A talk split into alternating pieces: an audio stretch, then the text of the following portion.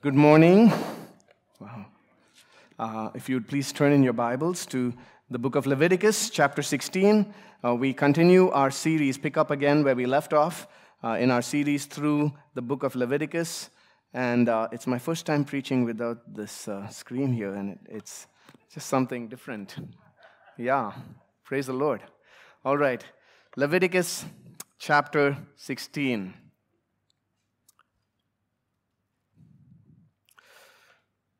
All religions of the world are based on two ideas. Every man made concept of God fundamentally depends on one of two ideas.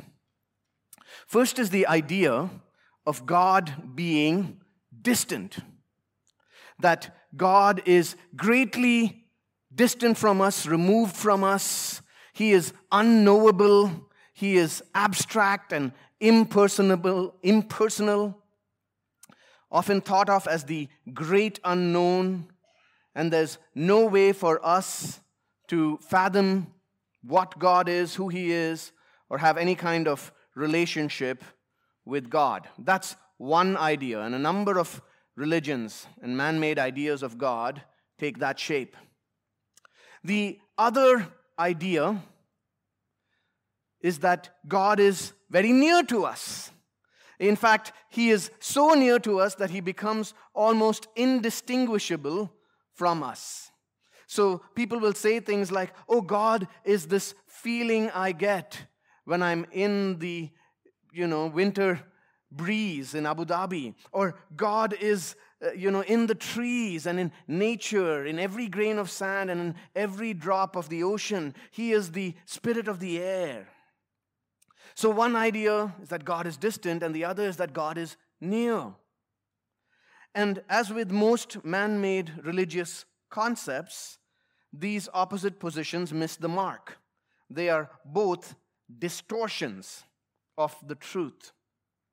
Because the one true God, the God of the Bible who reveals himself to us in the scriptures, is both infinitely distant and distinct from us, and yet at the same time seeks to draw near to us and draw us near to Him to live in personal relationship with Him. But the question for us is how can mere mortals, sinful human beings like us, live in the presence of a holy, awesome, infinite God? How can we draw near to the one who is infinitely above us, who is infinitely holy? How can we approach his holy throne and access his life giving presence when we ourselves are covered with sin? Today's text is going to answer those questions. If you remember, the theme of Leviticus is how we can live in God's presence. And Leviticus seeks to show us that God Himself provides a way, opens a way for sinners to be reconciled to Him, to live and find life in Him. And as we look at the Day of Atonement ceremony this morning, the goal is that we would not only feel contrition, sorrow for our sin, that we would also feel assurance of forgiveness assurance of access to God's presence through Christ's perfect atonement. This morning we come to the center of Leviticus, of the book of Leviticus, uh, chapter 16. In fact, everything that we've seen so far flows into this chapter. Everything that we'll see after this flows out of this chapter. If you think of the book of Leviticus like a sandwich, we're right now right in the center of the sandwich, the meat in the middle. So we've seen the top slice of bread on one side. We looked at sacrifices and priesthood and the laws of cleanness and uncleanness. We've looked at the bottom slice of bread on the other side. We will look at is uh, the holiness laws and again the laws of feasts. That's the bottom slice of bread. Today we are in the center, right where the meat is in the heart of the book, looking at the Day of Atonement ceremony. in which the high priest of Israel, on behalf of the people of God, enters into the holiest place in all the earth, the holiest place in the camp of Israel, into the immediate presence of God. Not only is this chapter the center of the book of Leviticus, it's the center of the first five books of the Bible. With the books of Genesis and Exodus on one side, and the books of Numbers and Deuteronomy on the other side. This chapter shows us the climactic moment in the Old Testament so far. Because for the first time since Eden, for the first time since the Garden of Eden, where Adam and Eve were sent out, a human being is granted direct access and entry into the immediate presence of God. We're going to go through this ritual, the Day of Atonement, by looking at five key characters, all right? Kids, you can take notes, and afterwards you can discuss with mommy and daddy who the five characters are in Leviticus 16. Five characters in the Day of Atonement ceremony. The first character, no surprises here, is God. God. Look at verses 1 to 3. The Lord spoke to Moses after the death of the two sons of Aaron when they drew near before the Lord and died. And the Lord said to Moses, Tell Aaron your brother not to come at any time into the holy place inside the veil before the mercy seat that is on the ark, so that he may not die. For I will appear in the cloud over the mercy seat. But in this way, Aaron shall come into the holy place. The text begins once again with God speaking. The Lord speaks.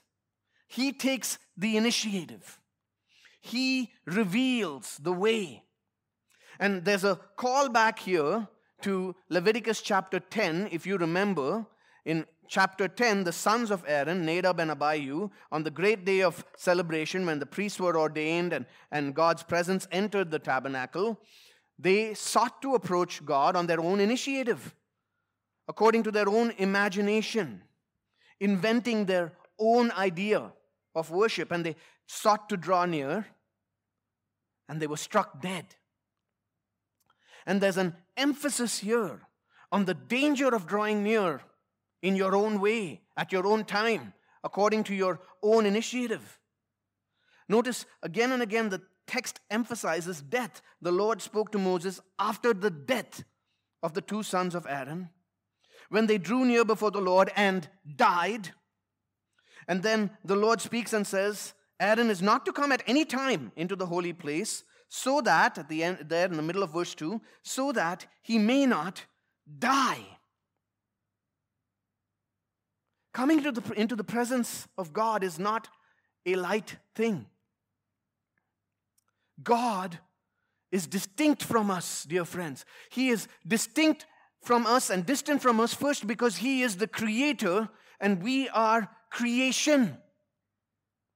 We are mere creatures made from dust, from the dust of the earth. And that itself puts God at a great distance, far above us as king, as ruler, as authority, as Lord. And not only that, the Lord is infinitely holy. He is blazing in his purity. He is awesome in his majesty. And we are fallen, guilty, sinful, thoroughly unworthy, unfit to stand in his presence. And yet today, we see God take the initiative, make a way for atonement for sin and entry into his presence.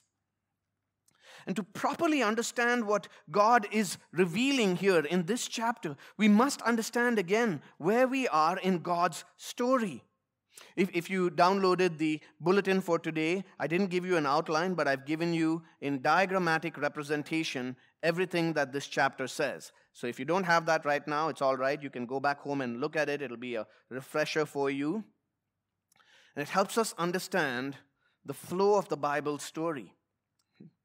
The, the storyline of Scripture, the Bible begins in Genesis, in the book of Genesis, in a beautiful garden paradise where God created Adam and Eve and placed them there with life and joy, living in fellowship, uninterrupted fellowship, freedom, access to His presence. God Himself dwelled in the garden. But Adam and Eve sinned and disobeyed God's command, rebelled against their Creator, and brought guilt upon themselves and upon all of us. Adam, acting as our representative, failed.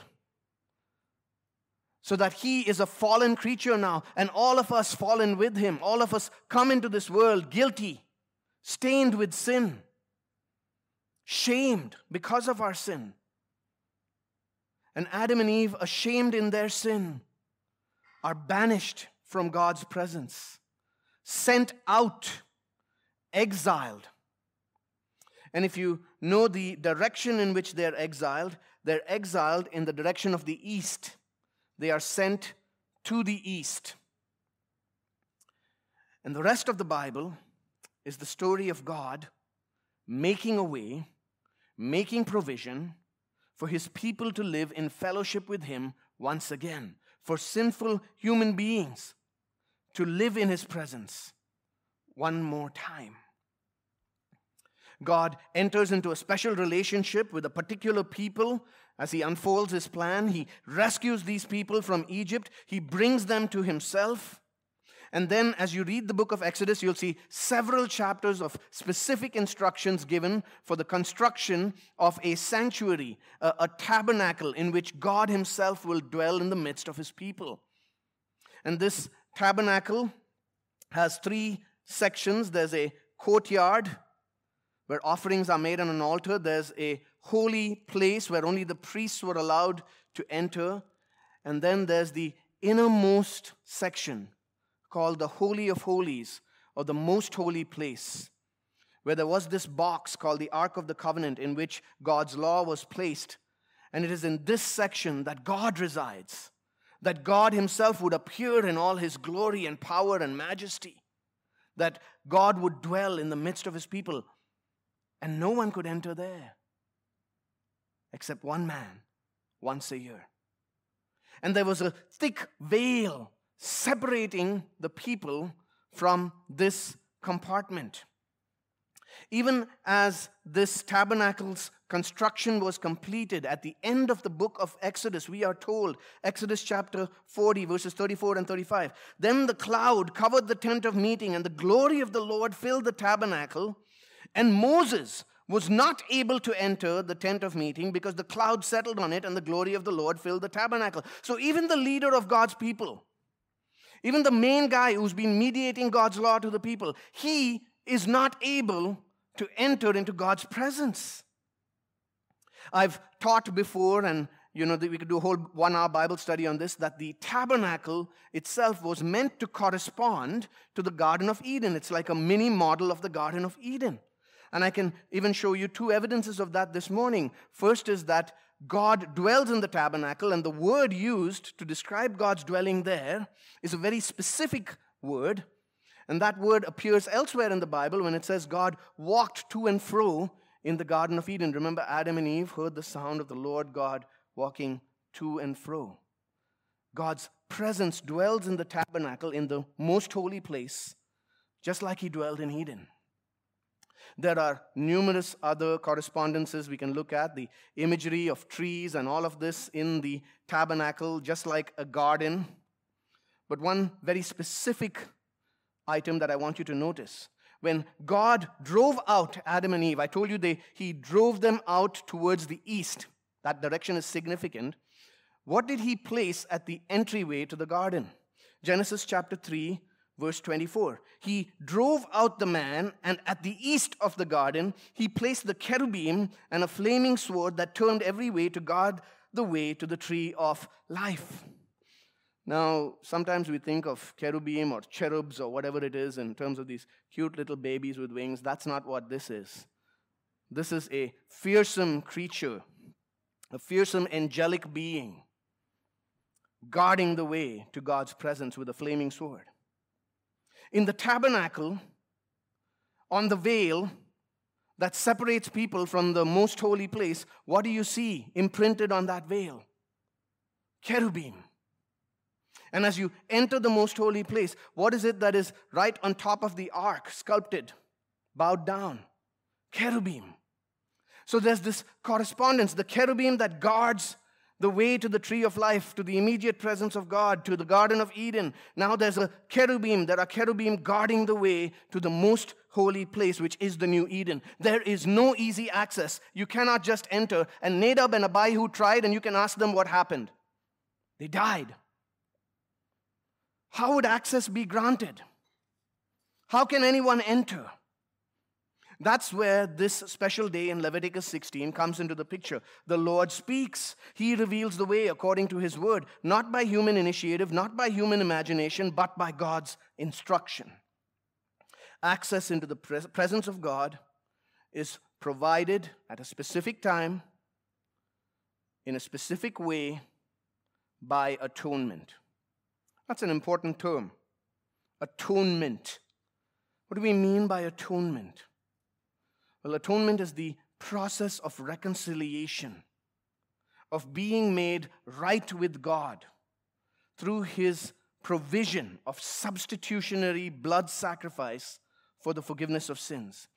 The term in English, even, has the root, it comes from the idea of being at one, at one meant. Atonement makes us at one with God again. So I want to ask you, even as we think about the first character in the Day of Atonement drama, what's your view of God? Does your view conform to the biblical presentation of who He is, a holy God of all majesty, awesome in His glory and power? Do you treat God lightly or casually? Have you maybe trivialized God in your mind? Sometimes people talk about, you know, you have to dress up well to come to church because you're going to God's presence. God doesn't care so much about your attire, He cares about your attitude. Do you think of Him or seek to approach Him according to your own vain imagination or ideas rather than according to His word? Do you recognize who we're dealing with when we speak of God? He is the Lord of all. And He's our first character in the Day of Atonement drama. Next, we look at our second character, the high priest. Our second character is the high priest. Look at verses 3 to 4. But in this way, Aaron shall come into the holy place with the bull from the herd for a sin offering and a ram for a burnt offering. He shall put on the holy linen coat and shall have the linen undergarment on his body, and he shall tie the linen sash around his waist and wear the linen turban. These are the holy garments. He shall bathe his body in water and then put them on. So here we see the high priest, who was the leader and representative of God's people.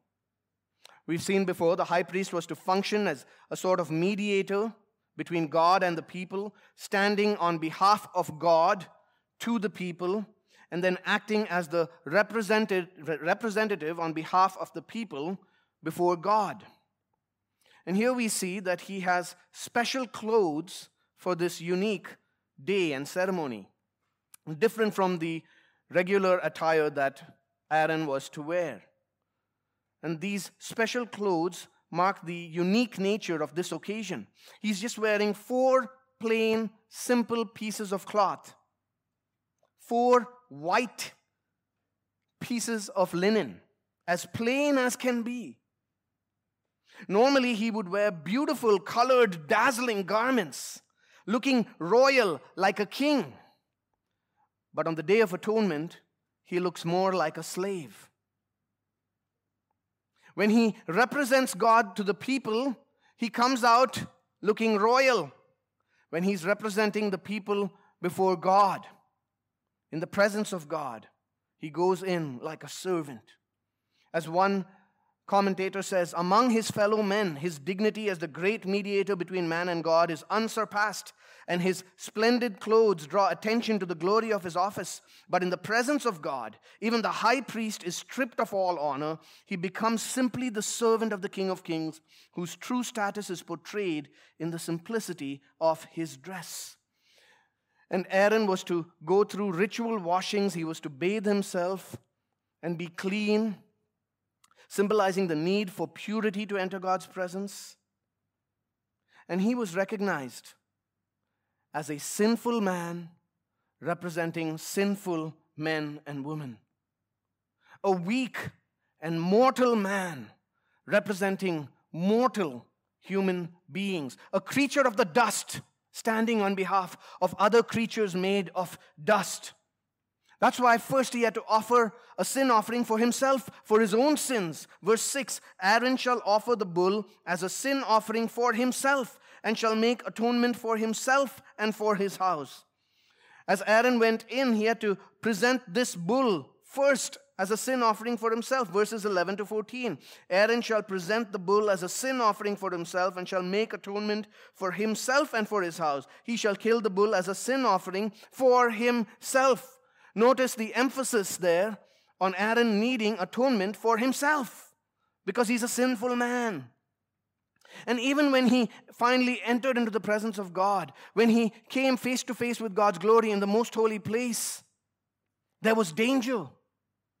Verse 12 He shall take a censer full of coals of fire from the altar before the Lord, and two handfuls of sweet incense beaten small, and he shall bring it inside the veil, and put the incense on the fire before the Lord, that the cloud of the incense may cover the mercy seat that is over the testimony, so that he does not die. So he was supposed to create this fog inside, and all of this smoke of the fire of the incense was to veil him prevent him from looking on God directly. Because otherwise, there would be immediate death. A lowly creature of dust entering into the presence of Almighty God. Atonement first for himself. Incense so that he might not die by looking upon the glory of God directly. It would be like a mosquito caught in a nuclear blast to gaze upon God's glory. That's our second character in the Day of Atonement ritual, the high priest. The third and fourth characters in this ritual, in this drama, are closely related, almost like twins. And they have a complementary and yet contrasting function. Look at verses 5 to 10. And he shall take from the congregation of the people of Israel, this is Aaron taking from the congregation, two male goats for a sin offering, and one ram for a burnt offering. Aaron shall offer the bull as a sin offering for himself, and shall make atonement for himself and for his house. Then he shall take the two goats and set them before the Lord at the entrance of the tent of meeting. And Aaron shall cast lots over the two goats, one lot for the Lord, and the other lot for Azazel and Aaron shall present the goat on which the lot fell for the Lord and use it as a sin offering, but the goat on which the lot fell for Azazel shall be presented alive before the Lord to make atonement over it, that it may be sent away into the wilderness to Azazel. So there are these two goats. We'll call them goat number one and goat number two. Or more appropriately, the sacrificial goat and the scapegoat. And the sacrificial goat, goat number one, is character three. Both goats were brought before the Lord and the Lord alone would determine the fate of each. Ancient Jewish texts say that lots were put into an urn and then picked out by the high priest, and the lots would indicate which goat was going to function as the sacrificial goat, which is goat number one. That's the one we're going to talk about first the sacrificial goat. This is the goat that would be put to death and its blood shed as a sin offering, making purification for sins. Look at verses 15 to 19. Then he shall kill the goat of the sin offering that is for the people, and bring its blood inside the veil, and do with its blood as he did with the blood of the bull, sprinkling it over the mercy seat and in front of the mercy seat. Thus he shall make atonement for the holy place because of the uncleannesses of the people of Israel and because of their transgressions, all their sins. And he shall do so for the tent of meeting which dwells with them in the midst of their uncleannesses. No one may be in the tent of meeting from the time he enters to make atonement in the holy place until he comes out and has made atonement for himself and for his house and for all the assembly of Israel. Then he shall go out to the altar that is before the Lord and make atonement for it, and shall take some of the blood of the bull and some of the blood of the goat and put it on the horns of the altar all around, and he shall sprinkle some of the blood on it with his finger seven times and cleanse it and consecrate it from the uncleannesses of the people of Israel. This goat was put to death and its blood poured out and used for purification, to propitiate the wrath of God and to bring cleansing for the people's sins. Why is blood so important? Why are they using blood in this way? Why was the high priest to collect this blood and, and take it and, and manipulate it in these ways, sprinkling it and doing all of this? Well, blood signifies that a death has taken place, that the penalty for sin has been paid. Think of Hebrews 9:22 which our sister Bell read this morning. Indeed, under the law almost everything is purified with blood and without the shedding of blood there is no forgiveness of sins. Blood is like a detergent, like a cleansing agent. And it tells us here that the blood of this goat would bring cleansing and purification for all of the people's sins, all of their uncleannesses, both ritual uncleanness and moral uncleanness, would be cleansed, would be purged, would be washed away on this day. Cleansing not just for the congregation of the people, but also for the place. This was a cleansing for the entire sanctuary. Sin has a defiling and polluting effect, not only on our very being, on our person, but also on the environment that surrounds us, where we are. The earth is defiled by our sins. And this special ceremony, the Day of Atonement, was a special day of deep cleansing and cleaning. You might ask, oh, what about all the other sacrifices? Didn't they offer purification sacrifices, guilt offerings, and all of that every day? Well, yes, those were an ongoing acts of purification, but there needed to be once a year this comprehensive cleansing. I went to the dentist last week. I always hate going to the dentist. I'm sorry if you're a dentist, but I, you know, I have to get my teeth cleaned. They say twice a year. Some of us go once a year. And you ask, well, don't you brush your teeth? Yes, I do. I brush my teeth twice a day, morning and evening. But you still need to go in because there's an accumulation that needs a deep cleansing. But think about houses where we clean regularly, but you know that there ever so often comes this time when it's time to really, really clean, clean house. That's what the Day of Atonement was a sanitization for the people and the place. You know, when we leave this hall, they come in and spray everything down and sanitize it. Here, sanitization for the sanctuary from the pollution of the people's sins. Remember, the wages of sin is death. And this goat is acting as a substitutionary sacrifice, dying to turn away God's judgment, providing purification and cleansing for God's people and God's place, and providing entry, access into the presence of God for the high priest. Think again about the story of the Bible. Adam and Eve were exiled out of God's presence towards the east. Here, Aaron, the high priest, the representative of God's people, with blood for his own sin and the blood of this sacrificial goat, is entering into God's presence. And the direction, the orientation of the tabernacle, brothers and sisters, was always from east to west. So Aaron is entering in this direction, moving westward, re entry into Eden, into God's presence, into the Holy of Holies. What was lost in the garden is regained just for a moment, just once a year, just for one man as the people's representative. Yet that one man is entering into the presence of God through sacrifice. That's what the blood of this first goat, the sacrificial goat, provides cleansing and access, entry into the presence of God. And now we will see the role of the other goat, goat number two, commonly called the scapegoat the scapegoat. Look again at verses 8 to 10. Aaron shall cast lots over the two goats, one lot for the Lord, and the other lot for Azazel.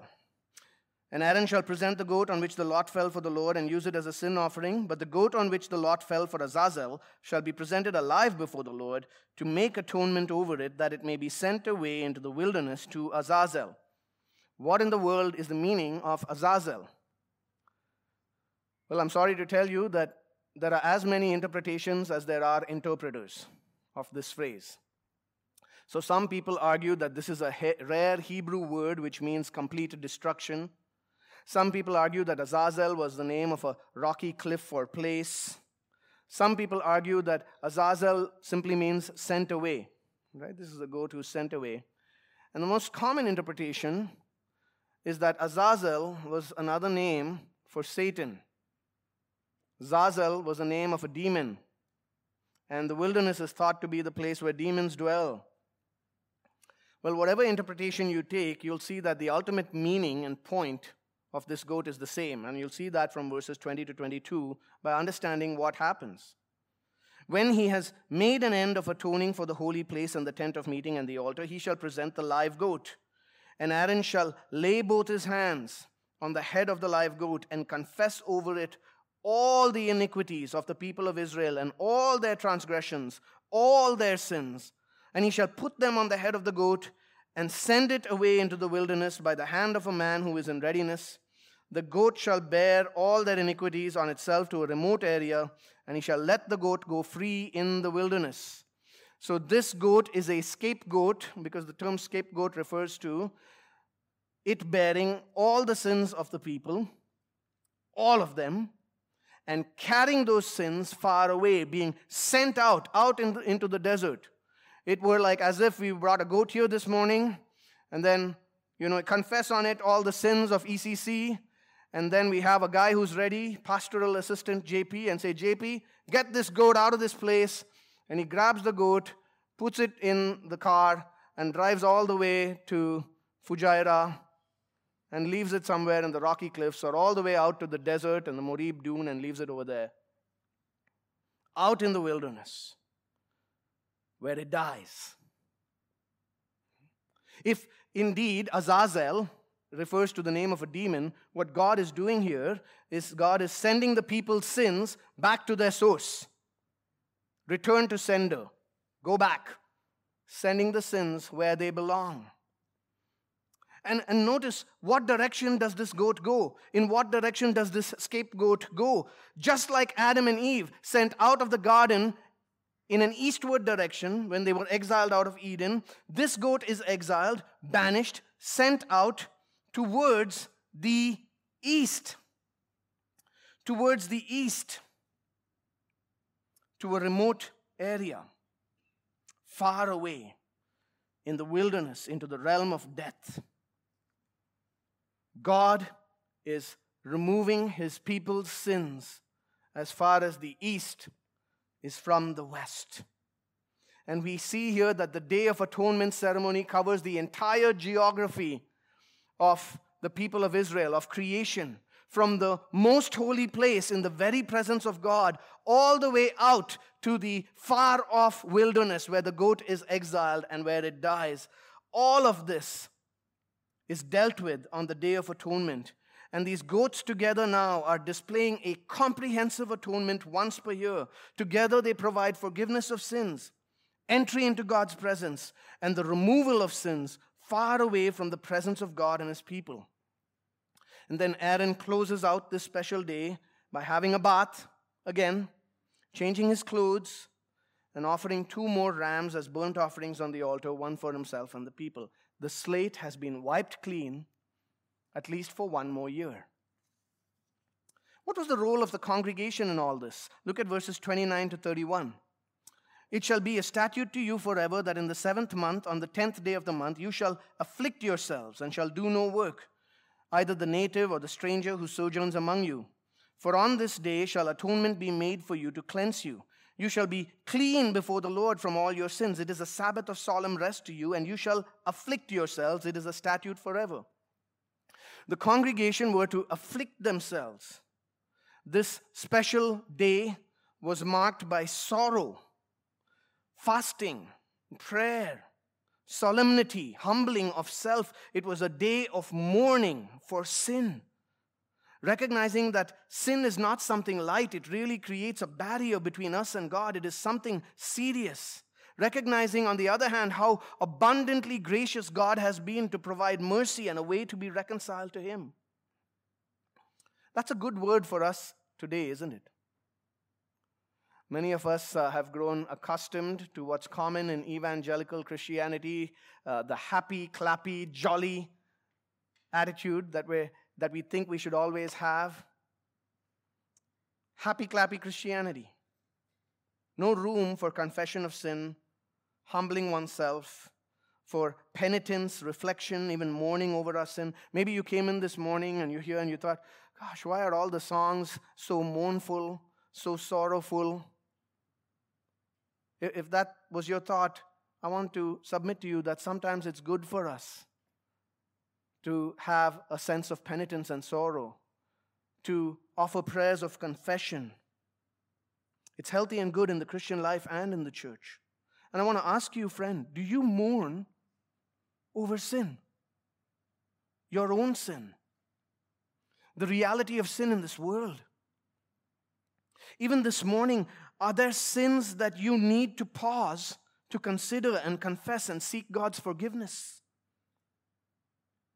The people of Israel were trained to do this once a year, year after year, and they receive atonement, cleansing that was comprehensive and complete, but temporary. Temporary. Look at verses 32 to 34. The priest who is anointed and consecrated as priest in his father's place shall make atonement wearing the holy linen garments. He shall make atonement for the holy sanctuary. He shall make atonement for the tent of meeting for the altar. He shall make atonement for the priests and for all the people of the assembly. And this shall be a statute forever for you, that atonement may be made for the people of Israel once in the year because of all their sins. And Aaron did as the Lord commanded Moses. This ceremony was to take place year after year generation after generation, again and again, raising the question why does this ritual keep being repeated? If sins were truly cleansed completely and comprehensively, why are we doing it again the following year? Again and again, why is there this reminder of sins and sinfulness? You see, all the sacrifices of Israel of, of bulls and goats, and even the Day of Atonement, could never ultimately pay for sin, could never ultimately cleanse our hearts. They function like a credit card. A temporary payment is made, but the debt keeps accumulating. And despite all of this repetition again and again, still such limited and momentary access into the presence of God. Would there be something more? Could there be something more? And the answer is yes. Because that something more is provided by the fifth character in the Day of Atonement ceremony, because he completes and fulfills the story. You see, the Day of Atonement never brought complete at one with God. God instituted it so that through it he could teach his people, train his people, prepare his people for the true and final and real day of atonement, when a greater priest would offer a greater and more perfect sacrifice that takes away sins forever and makes a permanent way into the presence of God. The true and final day of atonement took place, brothers and sisters, 2,000 years ago on Good Friday when the Lord Jesus Christ gave himself up as a sacrifice for us on the cross when the Lord Jesus Christ played the role of all key characters in the Day of Atonement ritual. The first character we saw was God. Jesus is God, the Son, fully and eternally God. God provides the way. He provides the solution. He opens the way for us to live in His presence through His own Son, the Lord Jesus Christ. Jesus, as God the Son, took on human flesh to make atonement, to take away our sin, and to lead us into God's presence. Jesus is the true and better high priest. Like Aaron, he was appointed by God to be mediator. Like Aaron, he was appointed to make atonement. Like Aaron, he was fully human like us, yet without sin. You see, Jesus is far greater and far better than Adam. Hebrews chapter 7, verses 26 to 7, 27. It was indeed fitting that we should have such a high priest, holy, innocent, unstained, separated from sinners, exalted above the heavens. He has no need, like those high priests, to offer sacrifices daily, first for his own sins and then for those of the people, since he did this once for all when he offered up himself. Aaron was a sinful man representing sinful human beings. Jesus is the spotless Son of God who represents us being perfectly man and perfectly God. Aaron entered into an earthly sanctuary, an earthly place momentarily, just once a year. Jesus enters into heaven, risen and reigning once for all. Aaron offers sacrifices, the high priest offers sacrifices again and again, every day, one after another, year after year. Jesus offered one perfect sacrifice once for all that takes away sin forever. Jesus, like the sacrificial goat, is the perfect sacrifice who cleanses us from sin. Like the sacrificial goat, Jesus poured out his blood. Jesus died as a substitute for all who will trust him. His blood grants access, not temporarily into an earthly tabernacle, but permanently into the presence of God. Mark chapter 15, verses 37 and 38. This is on the cross when Jesus was dying. Jesus uttered a loud cry and breathed his last, and the curtain of the temple was torn into two from top to bottom. This is an act of God, tearing the veil, opening the way. Think of Hebrews again, chapter 9, verses 11 and 12, when Christ appeared as a high priest of the good things that have come. Then, through the greater and more perfect tent, not made with hands, that is not of this creation, he entered once for all into the holy places, not by means of the blood of goats and calves, but by means of his own blood, securing an eternal redemption. The cleansing that Jesus provides from sin is once for all, all sins washed away. The entry that Jesus provides is directly through the veil into God's presence, and that veil has been torn, opening the way forever for you and me. Jesus is God Himself. Jesus is the true and better high priest. Jesus is the perfect sacrifice, fulfilling the role of the sacrificial goat. And Jesus like the scapegoat, like the scapegoat, bore the sins of his people and died outside the camp. All our sins laid on him, Isaiah 53 6. All we like sheep have gone astray. We have turned every one to his own way, and the Lord has laid on him the iniquity of us all. He carried our sins far away. He experienced the darkness of exile and forsakenness in the far place on the cross as he absorbed the wrath of God for sinners. Hebrews 13:12 So Jesus also suffered outside the gate in order to sanctify the people through his own blood. And now through Jesus the son of God, our perfect priest, our perfect sacrifice, our substitute, our scapegoat, Brothers and sisters, dear friends, the veil is torn, the way is opened for sins to be forgiven once for all, for consciences to be cleansed completely, comprehensively, for access into God's presence now and forever. And I want to speak to you this morning, if you're here, dear non Christian friend, dear children, if you don't know Jesus, that load of sins that you carry, that uncleanness within that never leaves, the guilt that you cannot be rid of, you can be free from it. You come to Jesus today, have him as, his, as your sacrificial goat.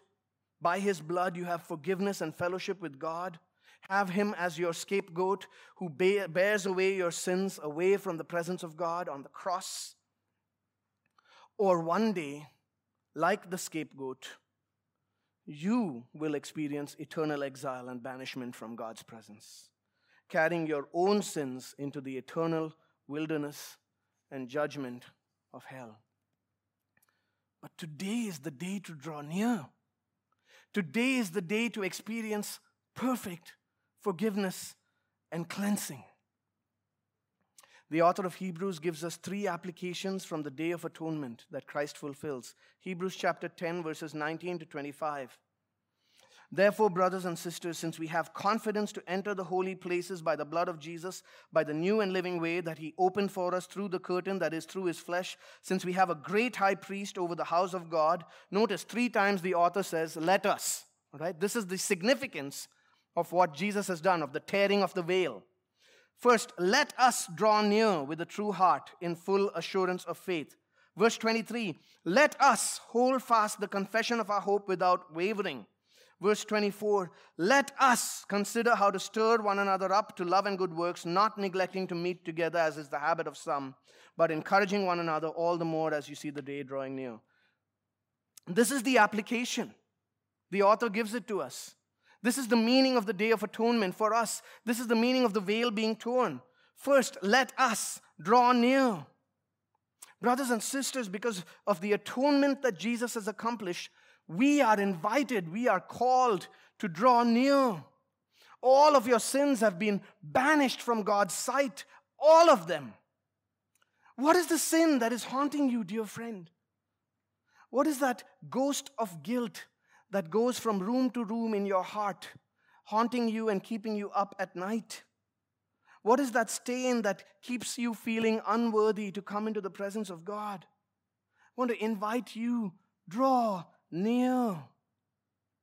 Come, ye sinners, heavy laden, weak and wounded, sick and sore. Jesus stands ready to save you. Children, I want to call you. Draw near. Jesus welcomes little children into his arms.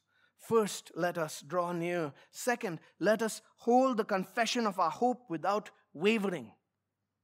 If there's anything that's caused our confession of hope to waver, it's this pandemic, isn't it? Suffering causes us to waver. And this morning we are called again to resolve again, commit ourselves again, afresh in faith to God. Don't let your hope go up and down and waver based on the COVID case count. Jesus has provided complete covering, atonement for sin, forgiveness. Hold fast. The third, let us.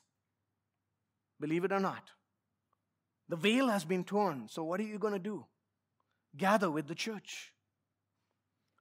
I'm not saying that. The author of Hebrews says that verses 24 and 25. Remember, the context is the veil has been torn. Jesus has made a new and living way. What does he say? Consider how to stir up one another to love and good works, not neglecting to meet together, as is the habit of some.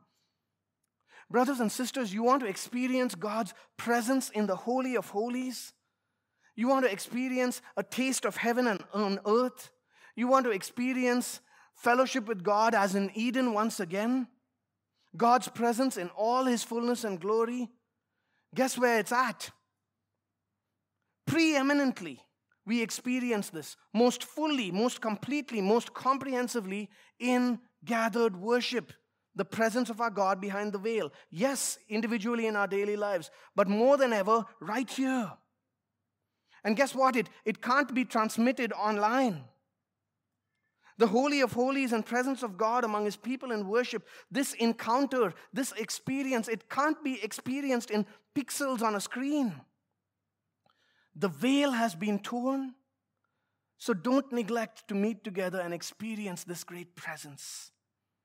You see, what we're experiencing right here, the presence of God in our midst, is preparation for one day when all of creation will be cleansed and all of it will be the Holy of Holies, and we will dwell with Him forever. Revelation 21, verse 3. I heard a loud voice from the throne saying, Behold, the dwelling place of God is with man. He will dwell with them. He will dwell with them, with us. And they will be his people. And God himself will be with them as their God. Amen.